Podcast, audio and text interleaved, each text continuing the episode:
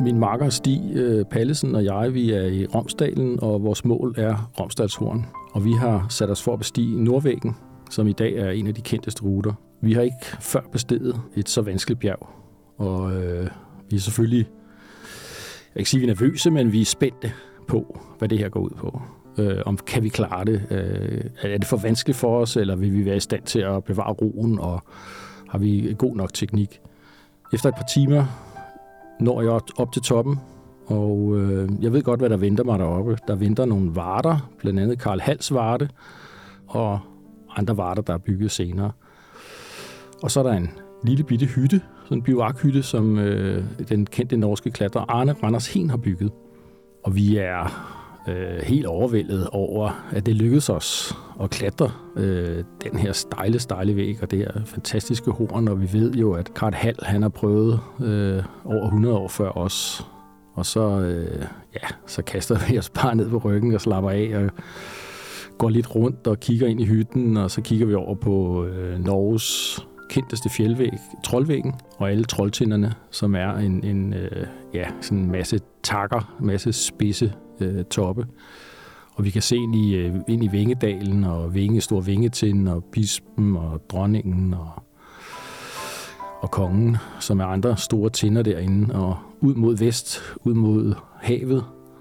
I modsætning til mange andre bjergtoppe, så er Romsdalshorn en stor flade, øh, 40 gange 80 meter cirka.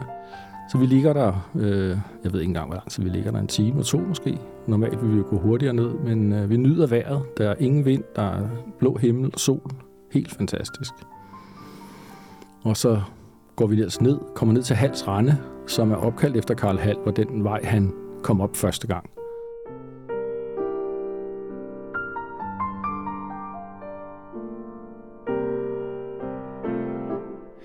Karl Christian Hall var dansk bjergbestiger og højfjeldsfotograf, og så var han første dansker på Mont Blanc. Hall foretog 42 første bestigninger af norske tinder, der var højere end 2.000 meter, og dermed så var Hall den alpinist, der har foretaget flest nybestigninger af norske tinder, og hans bedrift kan derfor aldrig overgås. Det kan måske virke lidt paradoxalt, at det faktisk var en udlænding, og så ikke mindst Hall, der vagte nordmændens interesse for de norske fjelle. Før betragtede man i Norge fjellandskaberne som noget selvfølgeligt, måske endda noget upraktisk, men med bjergbestigernes indtog, så skabtes en ny bevidsthed om naturens skønhed, om den spænding, der lå i at bestige de sværeste toppe.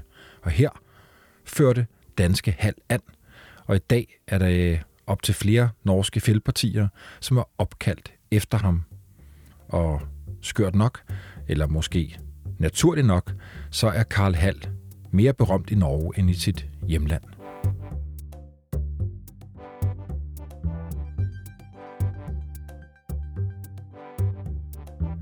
Du lytter til den yderste grænse. Jeg hedder Bjørn Harvi, og vi optager i dag det sidste afsnit i sæsonen om de oversete danske eventyrere.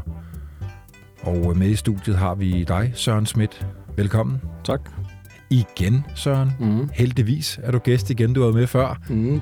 Og jeg har glædet mig. Det, det bliver altid spændende, når du er, er med on the road. I lige måde.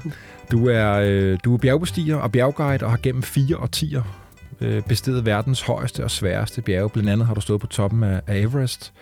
Og så er du faktisk lige om lidt på vej til Nordamerikas højeste bjerg, Denali. Men du har også klatret mindre bjerge, øh, heldigvis der, og et af dem i fodsporene på dagens hovedperson, nemlig da du meget malerisk i starten fortalte, da du stod på Romsdals Horn, øhm, som du besteg. Hvornår var det, Søren? Oh, ja, det var i, jeg tror, det var 1982. 1982? Ja, det var lige i begyndelsen, hvor jeg begyndte at klatre. Søren, så er det sådan, at inden vi skal ud på tur med Karl ja. og med dig selv, ja. så har jeg en lille overraskelse. Nå, no, hvad kan det være? I dag er det afsnit nummer 100 af Den Yderste Grænse. Wow, 100. Hvem fanden havde regnet med det? og øh, jeg har inviteret øh, Rikke, uh-huh. som er min øh, redaktør, Aha. op. Jeg synes, vi skal have Christoffer ind i studiet også, som er min øh, producer og lydmand. Kom ind, venner, fordi jeg har, jeg har fundet lidt bobler, som jeg synes, vi skal fejre det med. Halløj, venner. Hej, hej. hej. Der er bobler. Der er dansk vin fra Sjællands Øje. Skal vi ikke lige smage? Jo, det skal Så er der et glas til dig, Rikke. Så er der et glas til dig, Søren. Jeg kan tage en bundskraver her. Søren skal ud og klatre bjerge, så han skal jo ikke, øh, han skal jo ikke have for meget alkohol. Nej, for pokker. Og Christoffer? Ja, tak. Skål, venner. Ja, skål og tillykke med det. Det er tre år, Rikke. Ja, det er utroligt. Vi skulle bare lave 10, Bjørn. Vi skulle bare lave 10, og nu er det blevet til 100. Ej, hvor er det stort. Skål, og tusind tak for mange gode øh, stunder. Og tak for også dig, Christoffer, og Søren, som er med igen. Tillykke med det. Længe leve eventyret.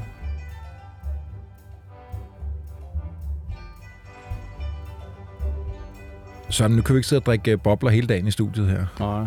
Så øh, lad os komme med på tur. Vi skal jo selvfølgelig snakke om, om, om Karl Hall. Skal Mm. vi starte øh, lidt fra begyndelsen af hans baggrund?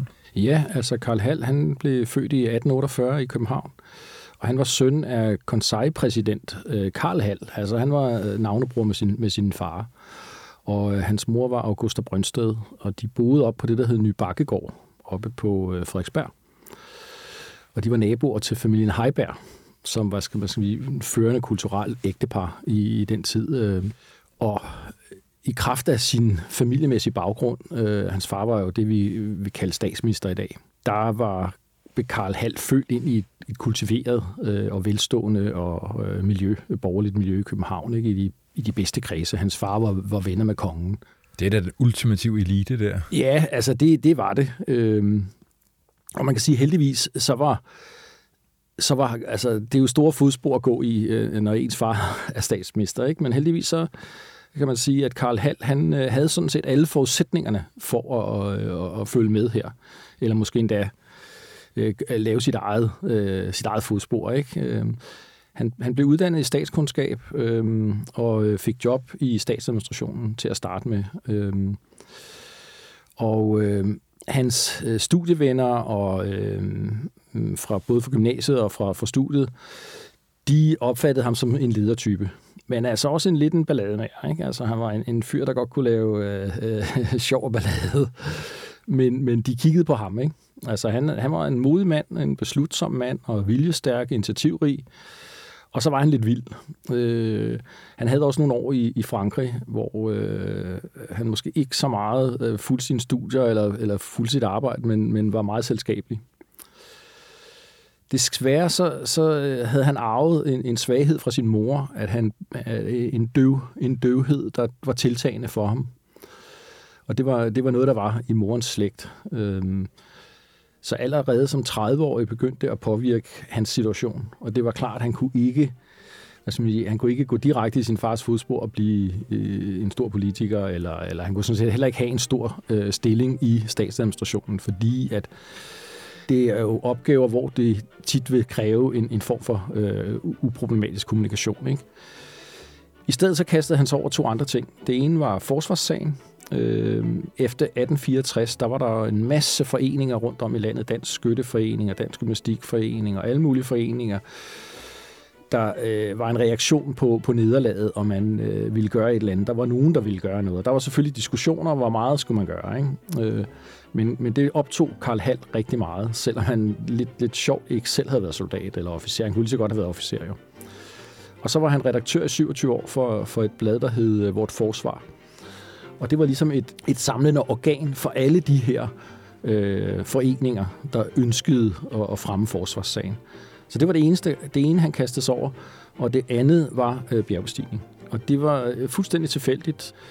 Der er ingen tvivl om, at han, øh, han havde været en... en øh, altså han, var, han, må, han, han må allerede på det her tidspunkt have været en dygtig øh, gymnast eller dygtig idrætsmand, fordi han var skabt... Altså han var en flot mand også, ikke? Han var høj og, og, og velskabt og stærk. Og øh, ingen tvivl om, at øh, der, vi ved ikke så meget om, hvad, hvad, hvilke former for sport han dyrkede, men han, han, var, han må have været i kanonform.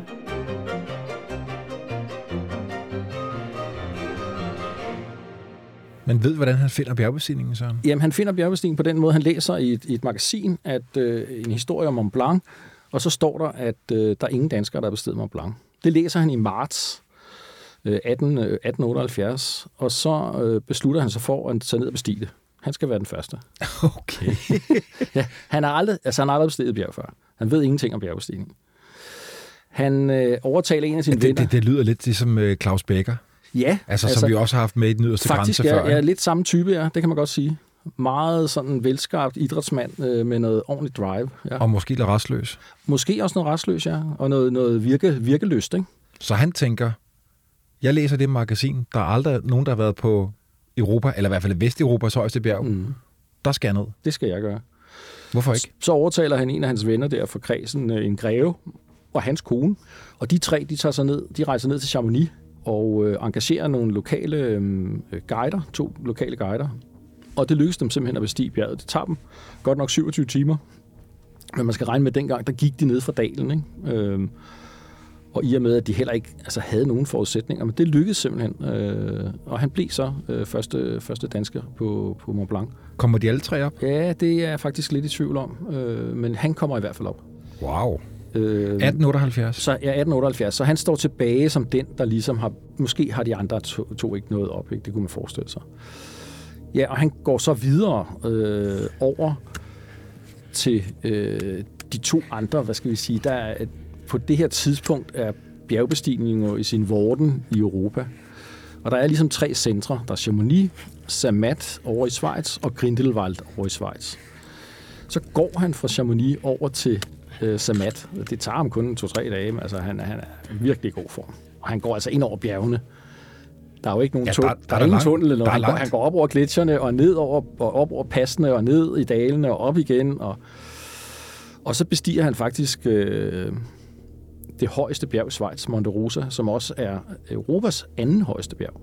Så Mont Blanc og Monte Rosa på en gang. Okay, nå, det var jeg ikke klar over. Og så lidt efter, øh, så går han videre over til Grindelwald og bestiger det bjerg, der hedder Jungfrau, som er meget, meget kendt bjerg på det her tidspunkt, fordi det er så smukt, og det ligger ved siden af Eiker, og, og, og undervejs bestiger han også lige et par andre bjerge, så han er, altså der er, Og Eiker, det er et af de der Ja, det er jo bjerge, ikke- som det- det jo meget at sent bliver bestedet. Ikke? ja, det, det er jo et, der bliver meget kendt senere. Men det er så svært. Ja, Nordvæggen er, er, bliver sådan en mytologisk øh, væg, ikke?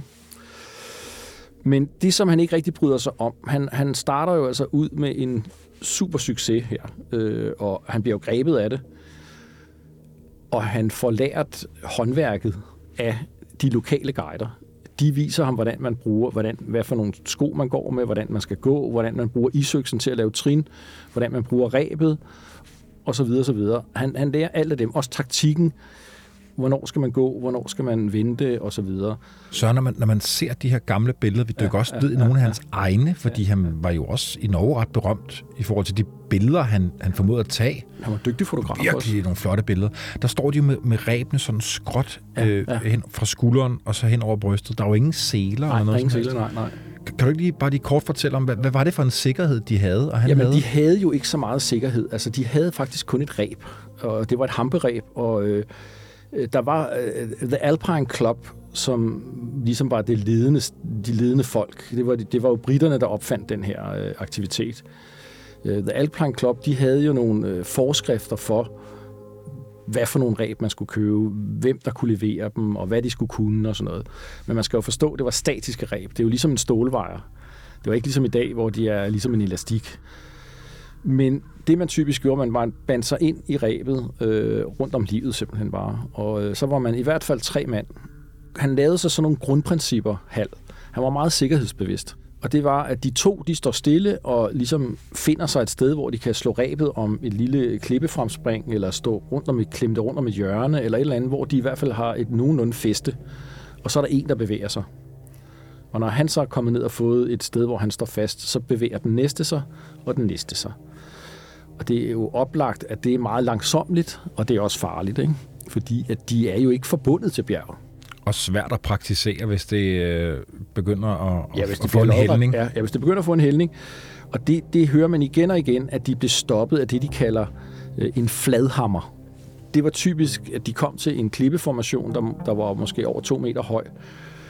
Og så var den måske flad på toppen, men de kunne jo ikke, de kunne ikke klatre op af den, for de kunne ikke, der var ikke greb på den eller noget. Altså, hvis de faldt af der, så ville de jo bare rive hinanden med ned. Ikke? De havde meget, han havde meget respekt for klipperne. Dem var han ikke så meget for at klatre på. Og de brugte jo, hvad skal man sige, alle midler, så det vil sige, at der kunne godt være en mand, der gik hen og stillede sig op af den her klippevæg, og så klatrede de andre, og så klatrede den anden op på ham, og det skulle nærmest stod på hovedet af ham for at komme op, ikke? Altså, de brugte alle midler, og når han så var kommet op, så kunne han jo støtte den næste op med rebet, ikke? Men det har været meget primitivt, så de har jo faktisk altså, næsten klatret uden sikringer. Ikke? Men, men øh, Hal han insisterede altid på at bruge rebet.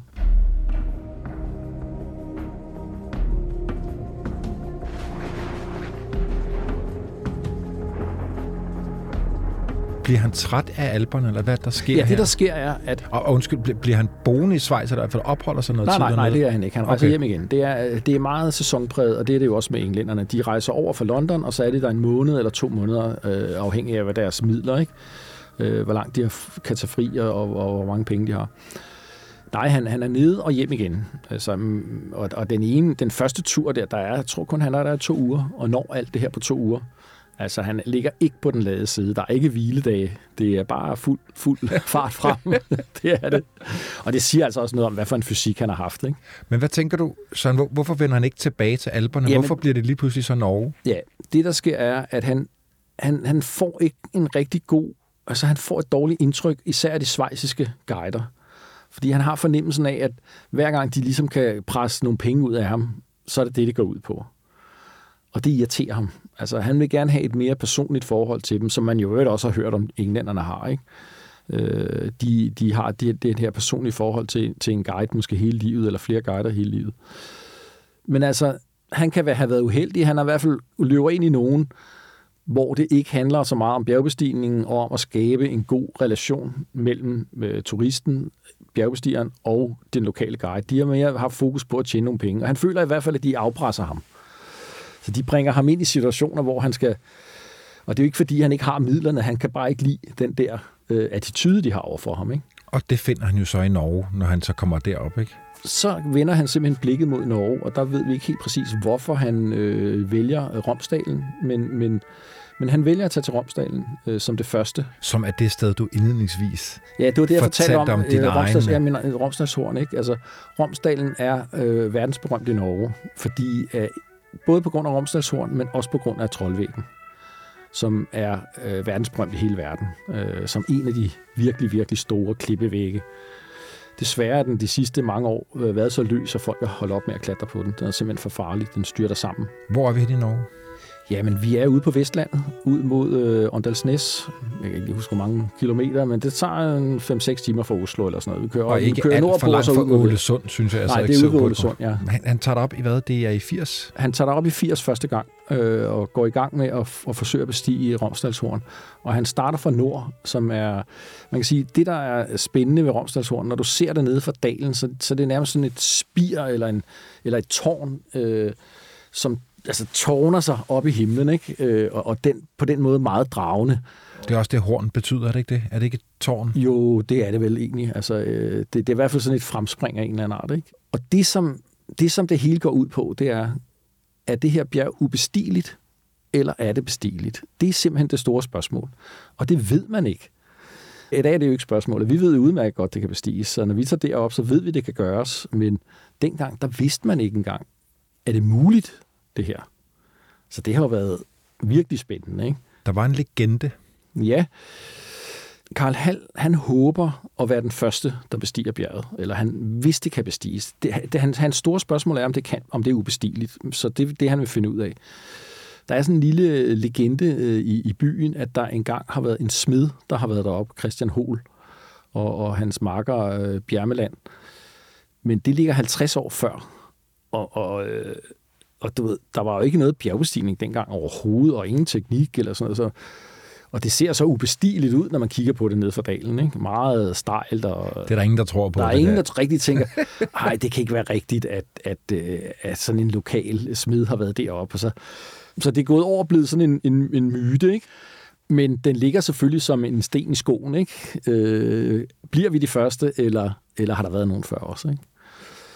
Øh, og han starter så med at prøve fra nord, som var det, jeg- den rute, jeg også fortalte om. Ikke? Men det har så på det tidspunkt været, øh, været umuligt, fordi de ikke havde øh, hverken teknik eller de rigtige redskaber, ikke? Som, som vi havde 100 år senere.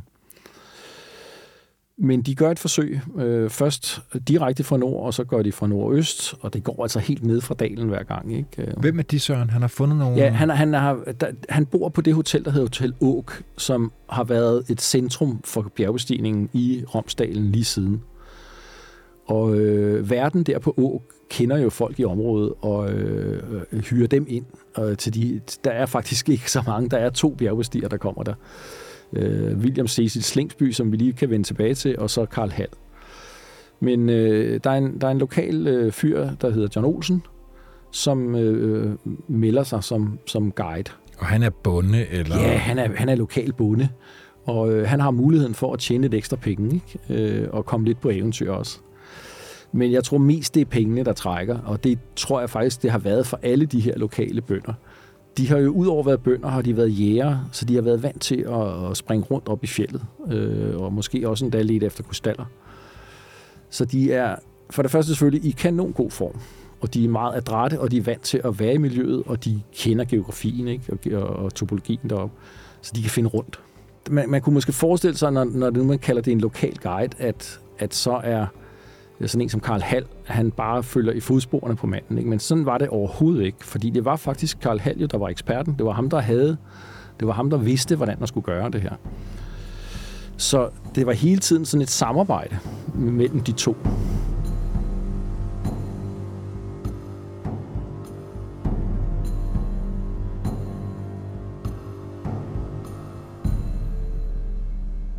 Der er ingen, der bestiger bjerge i Norge på det her tidspunkt? Sådan. Der er ingen bjergbestigning i Norge. Der er en, der er en, øh, en mand, øh, William Cecil Slingsby, en englænder, som i øh, 1876 øh, bestiger det, der hedder Stor Skarkstølstin, som er det tredje højeste bjerg i Norge, men det, det højeste, hvor man skal klatre for at komme på toppen. Og der har vi også et eksempel på, øh, hvad hedder det, Slingsby, han er med, med to lokale guider over for det, et område, i, der hedder Hurunge, over i Jotunheim. Og da de næsten op på toppen, der melder guiderne fra, de lokale der, der ved de ikke mere. Så det ender med, at Slingsby klatrer alene til toppen.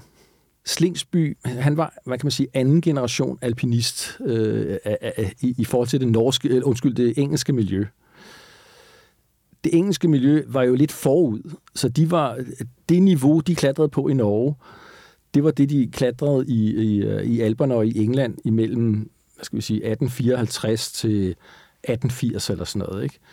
Og så kom der en ny generation, øh, en der hed Albert Frederick Montgomery, hedder han, og så Slingsby. De var makre, de to. På det her tidspunkt, der var man begyndt at udvikle klippeklatring i England, og det var sådan lidt illeset, øh, faktisk.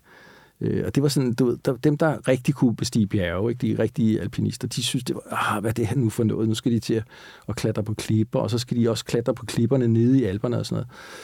Men for det første havde de jo fundet ud af, at der var en stor tilfredsstillelse i at klatre på klipperne. Øh, Slingsby og Montgomery og, og, og, og den gruppe, der begyndte at udvikle det her. Og så var det andet var, at de ville ikke være afhængige af guider. De ville kunne selv. Øh, og Slingsby, han havde, altså, han, han havde været i Norge lidt før Karl Hall, øh, og det samme igen, han havde uddannet øh, lokale bønder, vist dem, hvordan bruger man rebet, hvad for nogle støvler skal man have på, hvordan bruger man isøksen, hvordan hugger man trin i sneen, hvordan bevæger man sig på klippe, og hvordan sikrer man med rebet. Og det, samme, det var fuldstændig det samme, Karl Hall gjorde. Det var, og de bliver gode venner? De bliver også gode venner. Øh, det pussy er, det virker ikke som, de nogensinde har klatret sammen men de har stor, stor respekt for hinanden, og altså set udefra var de jo sådan egentlig en slags konkurrenceforhold, men det var ikke, jeg tror ikke, det var sådan, de selv opfattede det. Jeg tror, de var meget sådan gentleman-like. Og ved Slingsby, at Hal nu vil i gang med Romsdalshorn? Det første år, hvor, øh, hvor Karl Hal er der, der, øh, der er Slingsby der ikke, men i andet år, øh, i 81, der, der Karl Hal kommer tilbage, der er Slingsby allerede i, øh, i Åk Hotel, hvor de bor og de snakker sammen, og øh, Slingsby havde egentlig tænkt sig at gå på Romsdalshorn, men da han så hører, at, at det også er Karl Hals mål, øh, så, så vælger han faktisk et, et andet mål, han også har, og det er Store Vingetind, som ligger øh, ikke så langt derfra. Og, og, og i stedet for, hvad skal man sige, at begynde, han kunne jo godt have sniløbet Karl Hall, og så øh, skyndt sig op, men ingen vidste jo, hvordan man skulle komme op. Så der var ikke lavet noget udforskning. Skal man løbe til højre eller venstre? Ja, skal man, skal man gå den ene eller den anden vej, ikke? Og, øh, og Karl Hall, han, øh, han laver så de her to første forsøg fra nord. Der har han været op året før jo, og forsøgt hvor mange gange? Så... Jamen i 80 har han været op fire gange. Der har han været op fra nord to gange, så har han været over fra syd to gange. Øh, vest udelukker han, fordi den, det er vestsiden vender ud mod dalen, og det er altså 1.500 meter stort set lodret væg. Hold og, og op. det har de ikke på det tidspunkt, hverken det ene eller andet forudsætninger for at gøre. Så han prøver fire gange. Han prøver fire gange i 80. Og så kommer han tilbage i 81, øhm, og det er der, at, øh, at Slingsby også er der, ikke?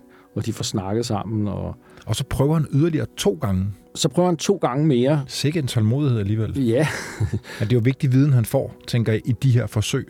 absolut. For det første får han jo trænet sin, øh, sin guide, og han får også øvet sig selv, hvor han jo er meget mere på egen hånd øh, i, i- forhold til at have været med de her. Det er jo ham, der ligesom er, nu er han i, i lederrollen, ikke? fordi at Og det er det samme guider, han har med. Det er John Olsen, ja, og så på et tidspunkt har John Olsen også, øh, den ene gang har han sin søn med, og den anden gang har han en anden med.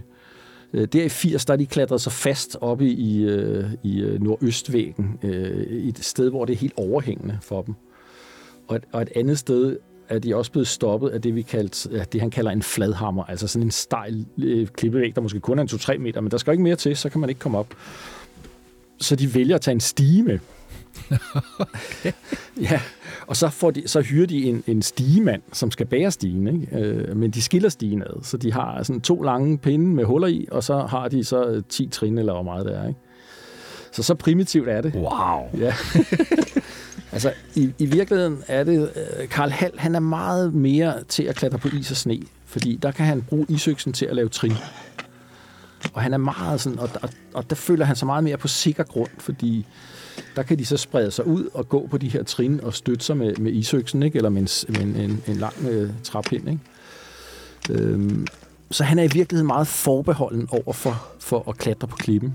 Men, men han bliver bedre og bedre til det, og, øh, og, og, og altså, i og med, at han er virkelig en idrætsmand, så, øh, så, så altså, han er virkelig øh, god til det også. Ikke? Han, han er lige så god som guiderne, eller bedre.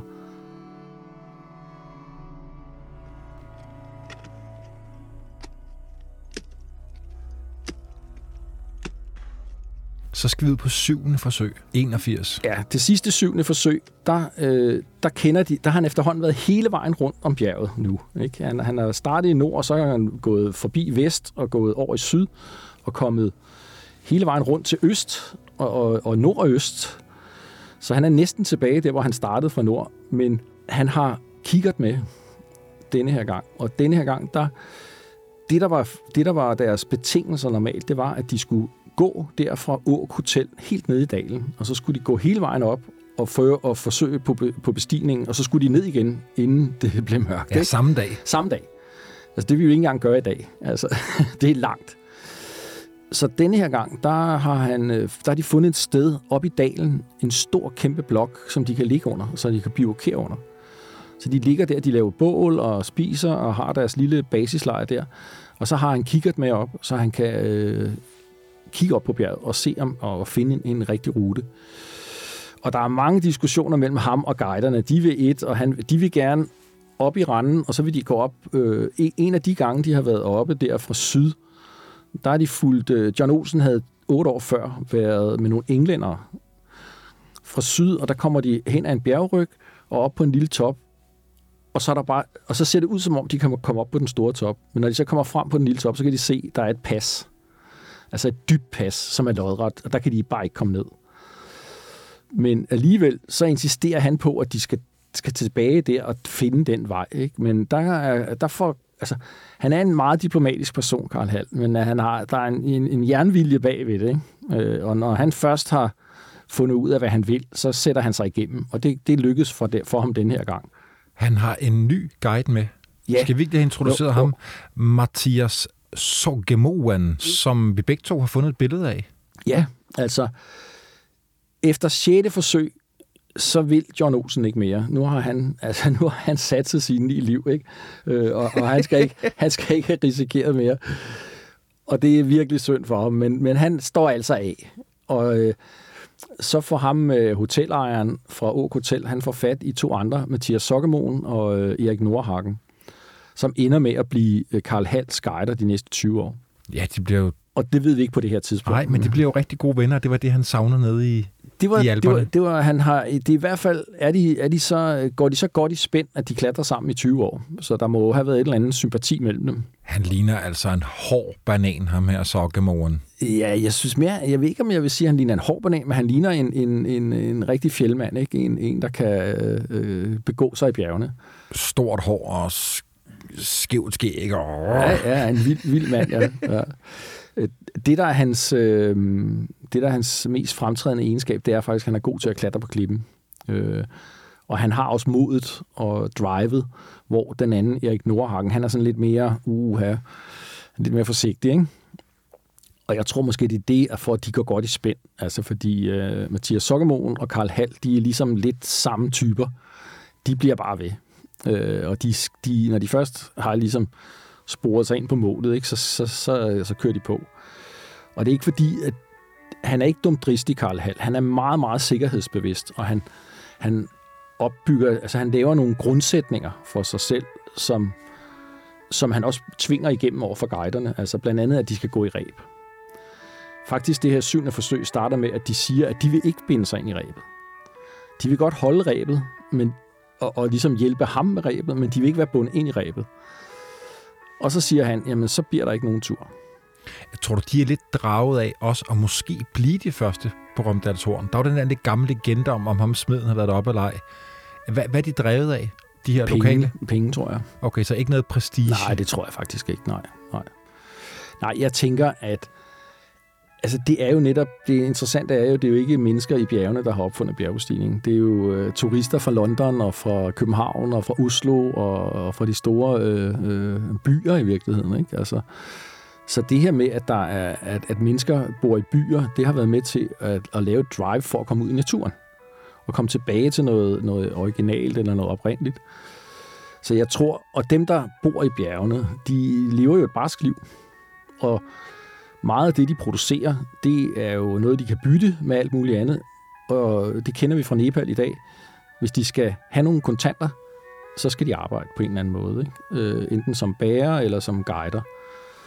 Og det er jo... Øh, jeg, jeg, man kan jo ikke vide, hvordan det er inde i hovedet på sådan nogle på sådan personer, og man, og man kan jo heller ikke vide, om Mathias Sokkermoen havde øh, nogle altså, eller fik efterhånden måske nogle ambitioner om at være en, en drivende øh, hvad hedder det, bjergbestiger. Ikke?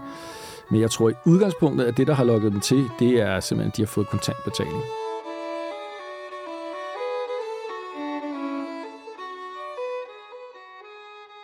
Søren, de er på vej op mm-hmm. tidlig morgen, mm-hmm. og øh, må, må jeg lige læse et lille citat op ja, øh, fra en øh, bog, du jo kender, for du har selv et kapitel med i den. Mm-hmm. fra Drøm til Virkelighed, danske bjergbestigninger. Det er Dansk Bjergklubs jubilæumsantologi fra 2001, som du har redigeret. Og der har vi et af øh, Karl Hals øh, fantastiske beskrivelser. Det han jo også senere blev kendt for, at give, give sin viden videre, sin beskrivelser. Og jeg fandt det her lille, synes jeg selv, ret hyggelige citat fra da de, øh, den der tidlige morgen skal afsted. Hal han skriver, Himlen var aldeles oversået med stjerner, da vi næste morgen klokken 3 en halv kryb ud. Efter at have drukket te brød vi op, kun medtagende lidt næste, det var en madpakke, samt økse og de nødvendige rekvisitter. Toge, jeg tænker det må være tog, kikkert, højdemåler, kompas etc. Et prægtigere syn end hornet, som det lå for os belyst af morgensolens første stråler, skal man lede længe efter. Men det virkede dog ikke videre opmuntrende på Erik og Mathias. Meningen af de blikke, som de tilkastede hinanden, behøvede ikke nærmere forklaring, og deres betuttelse mindede mig levende om mine egne fornemmelser, da jeg første gang på afstand betragtede hornet fra denne side.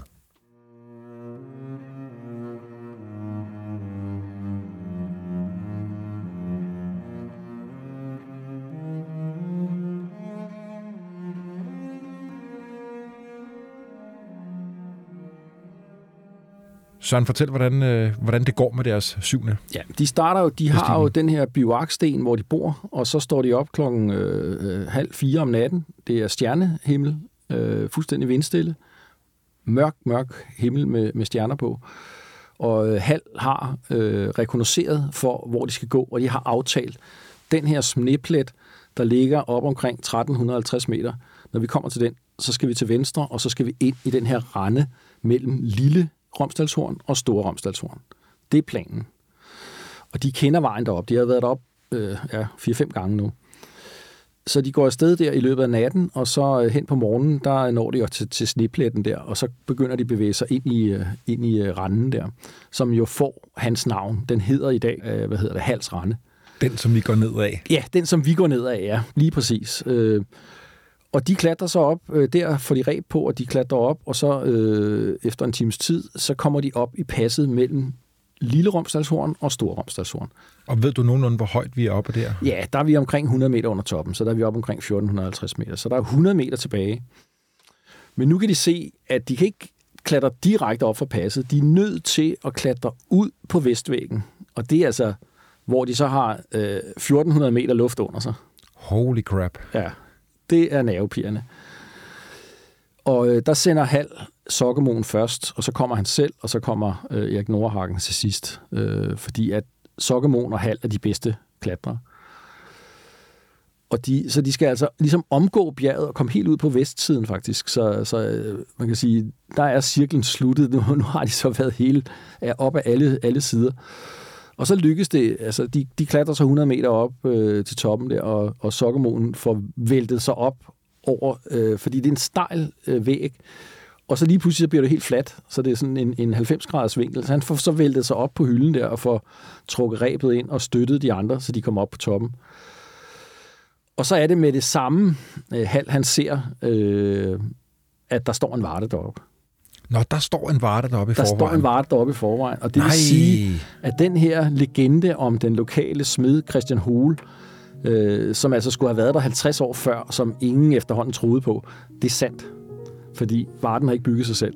Det er simpelthen Christian Hole og, og Hans Bjermeland, der har bygget den her varte 50 år før. Og man kan nok forestille sig, jeg, jeg ved jo, at den her vej er sådan forholdsvis let i dag, ikke? især med vores udstyr. Så det har været muligt for smeden, og han har måske endda haft et eller andet, han kunne øh, banke ind i væggen, og, og, og det kan vi ikke vide. Men i hvert fald så er der en varte deroppe. Men de kommer op, og, øh, og hvad hedder det, øh, Hals frygt er også gjort til skamme. Ikke? Han havde forestillet sig, at det måske var spidst, ikke? Ligesom, ligesom spidsen af en kirke. Øh, at det var sådan en top, og han faktisk, selvom han kom næsten helt op, så ville han ikke kunne komme det sidste stykke. Ikke? Altså det var så lidt, han vidste. Øh, og når han, når han så er oppe på fladen der, så, så ser han, så er der jo en top, som ikke er som nogen andre toppe. Altså, der er meget, meget få bjergtoppe, der har sådan et plateau. Det er næsten fuldstændig vandret deroppe. Øh, 80 gange, gange 40 meter nærmest, ikke? Øh, så det er jo helt sådan overraskende. Og, men altså, han har stor øh, respekt. Der er ingen bitterhed over... Øh, altså, stor respekt for det, at det, de har lavet 50 år før.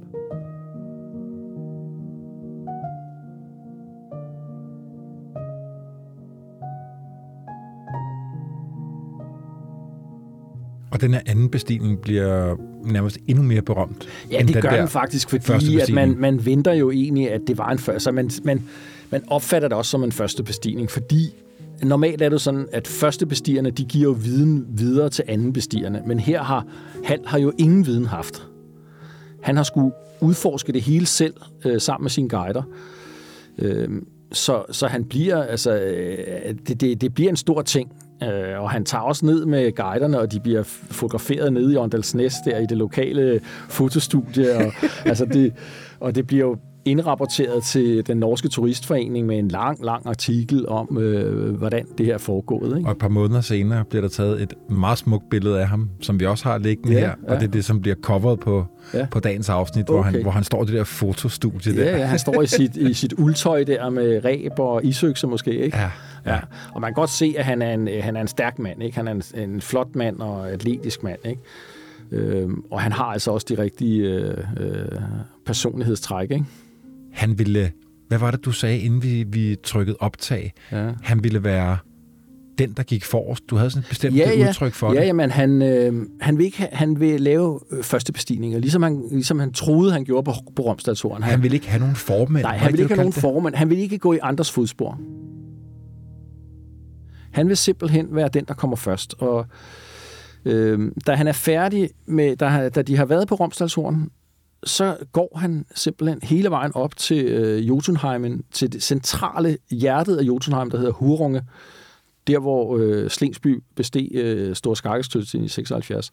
Der går han op til de to højeste bjerge i Norge, Glittertind og Galhøpigen, og derfra ser han øh, det, der det, der er det øh, mest forrevne og spidse bjergeområde i Norge, altså med, med, med spidse tinder, ligesom i, øh, i Alperne. De fleste nor, nor, norske og svenske bjerge, de er jo rundet, ikke? altså de er jo afrundet. Men, men centrum af Jotunheimen, det har de her meget vanskelige bjerge. Og han snakker med lokale folk og finder ud af, at der er jo næsten ikke bestedet nogen bjerge derinde. Og, og det er det, der interesserer ham. Altså, han vil finde nye veje. Han er eventyr helt ind til benet. Han vil ikke gå i andres fodspor. Det var som, at den der Romsdals horn ligesom skulle overstås. Fordi efter det går han jo amok. ja, man kan sige, han bestiger faktisk en, øh, en 3-4 store bjerge nede i, i nærheden af Romsdalshorn. Han bestiger øh, dronningen og kongen og bispen og Stor Vingeting også, laver han faktisk en ny rute, den som Slingsby også øh, første, som første besteg.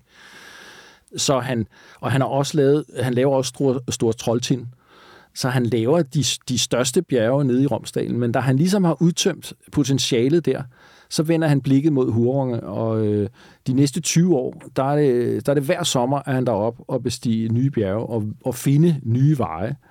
Og nogle gange lykkes det for ham, og nogle gange lykkes det ikke. Jamen, jeg ved, du har en anekdote op fra.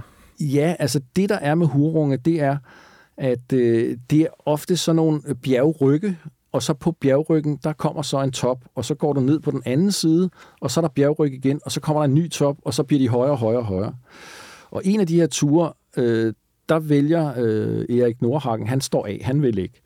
Og der er, der, der er, helt, der er en helt færre Karl øh, Hal. Han er sådan, de skal ikke, hvis de ikke vil udsætte sig selv for risiko, så står de bare af, og de får deres betaling og det hele, der er ikke noget der. Mathias Sokkermon, han vil gerne gå med. Så de fortsætter op øh, af, af den ryg, øh, der hedder øh, Sønder Dyrhavstind, øh, mod Sønder Dyrhavstind, og øh, nogle tinder, der hedder Midtmardals-tinderne. Der er fire af dem. Og den dag, der første bestiger de tre toppe, men han vil også have den sidste med. som er den højeste. Øh, oh, og, Søren, og, du blev født for sent, var? Og ja, det gjorde jeg sgu. øh, men altså, Mathias Sokkermoen, han, klokken syv, så, siger, så, så står Mathias Sokkermoen et sted, så siger han, nu kan vi ikke komme videre. Men altså, det er jo ikke... Altså, det er jo ikke, hvad hedder, skal man sige... Det er jeg jo overgår ikke, ikke mere, ikke? Nej, nej, nej, han er bare klar over, at nu skal vi ned, inden det bliver mørkt, ikke? Men, men det er jo slet ikke det, er jo slet ikke det, der er på Karl Hals dagsorden. Han er jo på vej op til toppen, ikke? Så han siger, okay, men øh, ved du hvad, jeg prøver lige at se, om vi kan komme videre. Og så finder han en vej. Altså, han er selv en skidegod klatrer. Og så støtter han øh, Sokkemoen med ræb, og de fortsætter ud af ryggen, og de er nødt til at gå ud i, øh, i, i fjeldsiden også, altså hvor der er eksponeret og stejlt. Og han bliver ved med at finde øh, en vej, og så må han alligevel give sig til sidst. Altså klokken halv 10 om aftenen, der, må han så, der, der kaster han også håndklædet i ringen. Og nu skal de altså hele vejen tilbage igen. De skal hen ad ryggen, op over de der tre toppe, de har, øh, de har bestedet, og så ned i dalen og tilbage til deres lejr. Og da de er passeret de, de, de tre toppe, de har, øh, de har bestedet, og de øh, står på ryggen, så bliver det mørkt, og så diskuterer det, altså øh, sokkemoen vil ned, fordi han er bange for kulden. Det er kun lige lidt over øh, fryspunktet. Og Karl Hall, han er klar over, at det går ikke det her. Vi kan ikke, vi kan ikke klatre det her i mørke. De ved jo, hvor svært det har været at komme op. Så han insisterer på, at de skal bivakere. Men de er godt klar over, at der er fem, fem timer med mørke. Og så sætter de sig i sådan en lille hulning, en klippehulning, begge to. Og øh, så begynder at sne. Og de bliver simpelthen, de bliver simpelthen begravet i sne. Altså, de, de er fuldstændig dækket i sne. Og han beskriver, hvordan de, øh, at de begynder at ryste. Ikke? Altså, de har, de har ikke noget overtøj. Altså, man kan sige, det er learning by doing. Altså, øh, wow. Ja, ja, det, altså, det har været på grænsen altså, til at overleve og ikke overleve. Ikke? Men, øh, og det er jo det, Mathias Sokkermoen, han havde jo lugtet lunden et eller andet sted. Ikke? Øh, men de, de øh, og, og så siger, skriver han, Karl Hall, jamen altså, det er jo modbydeligt det der med at mærke, at kroppen bare begynder at ryste helt ukontrolleret af kulde. Øh, og os, der har været i, i bjergene, vi ved godt, at jamen, altså, det, det, hvis det bliver ved, så på et eller andet tidspunkt, så fryser man jo altså ihjel. Ikke? Men og, og netop det, at når, det så, når du så holder op med at ryste, så er den er, er gal. Ikke? Øh, men, så, men det synes han så er behageligt, øh, så, så får han mere ro på. Og de er altså af en eller anden grund, de er åbenbart ikke så underafkølet, at de, øh, altså normalt kan man, man kan jo blive så underafkølet, at man ikke kan bevæge sig, ikke? og man kan begynde at blive forvirret i hovedet og sådan noget. Og hvad med forfrysninger? Jamen, nej, det, det, så, så hårdt fryser det ikke. Altså, det har nok været omkring 0 øh, minus 1 eller sådan noget, ikke?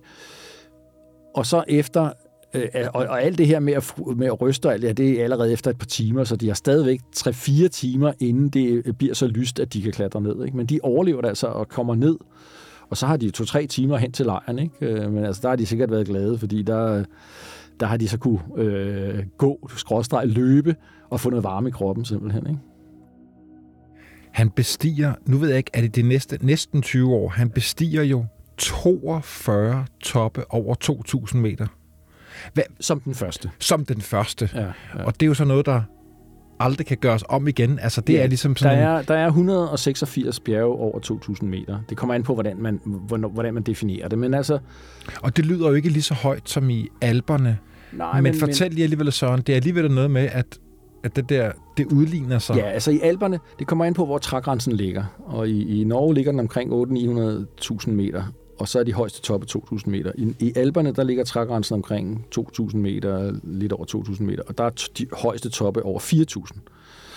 Og i Alperne, altså, man har jo det her med, at man vil helst have det sjældne, ikke? Øh, og i Alperne, der er der kun Øh, det er jo talmagi også, ikke? Altså, det er jo sådan set lidt ligegyldigt, hvor højt bjerget er. Det kommer også an på, hvor smukt det er, og hvilken oplevelse det er at bestige det. Men, men det er jo, vi lever jo en tid, en, en videnskabelig tid, hvor man tænker i målbarhed og sådan noget. I Alperne er der 82 bjerge over øh, 4.000 meter, og i Norge er der 186 over 2.000 meter. Så det er sådan noget, man kan forstå. Ikke? Altså, så kan man ligesom sige, okay, det er de her, det er de højeste bjerge, vi vil bestige i Norge eller i Alperne. Og, øh, og han har så lavet øh, 42 første bestigninger øh, af, af over, over 2.000 meter, men han har lavet i virkeligheden øh, 52 første bestigninger i hele Norge. Som, så er nogle af dem, de 10 af dem har så været under, under 2.000 meter. Ikke? Og han har lavet i alt 66 bestigninger. Altså så, så man kan sige, altså der, der har været 20, øh, 20 andre, der har været ikke, enten ikke første bestigning eller ikke så høje men det kan aldrig overgås. Altså, han, han er den, der har øh, førstebestedet flest bjerge i Norge, og det er jo ligesom hans rekord. Ikke?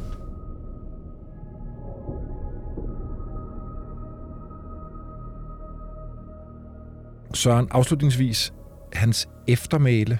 Hvordan, øh, hvordan får vi sat nogle ord på det? Jamen altså, øh, vi kan sige på den måde, at han var en meget sympatisk person. Altså, han var, øh, han var en people's person, ikke? Han var, han var god til mennesker, og han ville også gerne dele øh, sine oplevelser, og han ville gerne være med til at uddanne, ikke? Han var virkelig en pædagog også. Så han skrev jo hver år om, hvert år i øh, den norske turistforeningens årbog om, sin, om det, han lavede. Og der forklarede han også, hvordan de gjorde det, sådan at, at øh, de kunne lære noget. Og det samme med de guider, han brugte, der lærte han dem simpelthen teknikkerne og, og metoderne og redskaberne, hvad de, hvordan de skulle bruge dem. Og, og der har han jo fået et eftermæl i Norge, som den ene af to, der ligesom har skabt norsk bjergbestigning. Den anden var så William Cecil Slingsby, øh, som også øh, skrev øh, bog, øh, bogen The Northern Playground. Ikke? Altså, der kan man sige, det gjorde Hal ikke. Han skrev ikke nogen bog, men det gjorde Slingsby. Ikke? Så, det, så han, Slingsby har altid haft en lidt højere stjerne i Norge, selvom Hal faktisk var øh, den, der havde informationerne. Slingsby gik ofte til Hal for at få informationerne. Hvordan gik det der, og hvor skal man hen der, hvad for et pas skal man passere, og så videre. Og Hal var også fotograf. Så han delte fotos med Slingsby. Så man ved, at Slingsby skrev til Hal, øh, du ved, har du nogen foto af det her, for jeg har planlagt at gå derhen, og de var meget generøse, altså de delte deres viden med hinanden, og der var ikke noget med, at, at, at, at så skulle den ene før den anden og sådan noget der. Så han har et eftermæle som en, der har bidraget til at, være, til at, at lære andre noget, fortælle om sine oplevelser, sådan at andre så kunne gå i hans fodspor. Ikke? Øh, ja. Men det er jo, det er jo for os, der ikke ved så meget om bjergbestigning, mm. Søren, ja. hvad, hvad ville en nordmand sige i dag?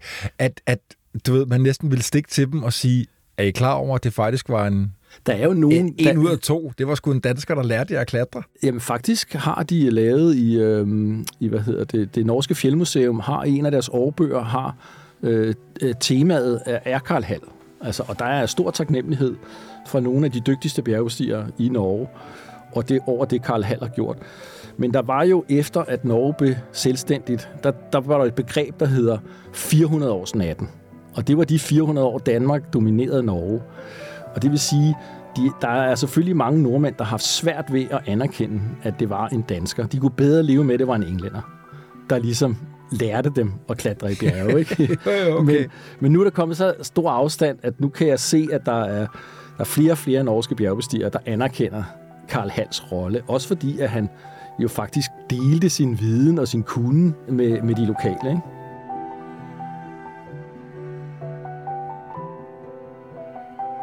Og jeg synes, vi slutter af her. Ja. Søren, jeg kan ikke huske, om det var dig, der sendte mig det her øh, citat, eller hvor jeg nu fandt det. Ja. Men øh, jeg synes, vi giver Slingsby de Ja. sidste ord. Ja. De to gode venner, der jo, som du selv siger, ikke rigtig blev rivaler, men gode venner, og delte deres erfaringer. De to udlændinge, som øh, lærte Lærte nordmændene at nordmændene at, at klatre. fordi at øh, Slingsby, han, øh, han skriver. Ja. sådan her om halv.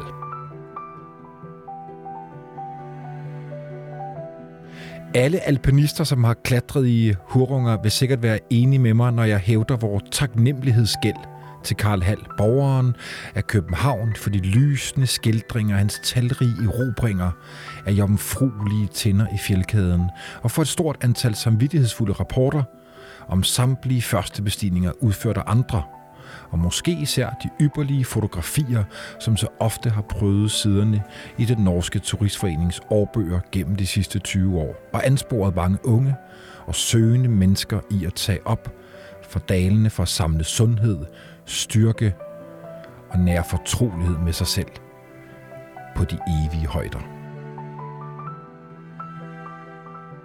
Tak for, at du var med i dag, Søren. og held og, lykke, og held og lykke på Denali. Ja, tak skal du have. Det glæder mig til at høre mere om. Ja, vi får se.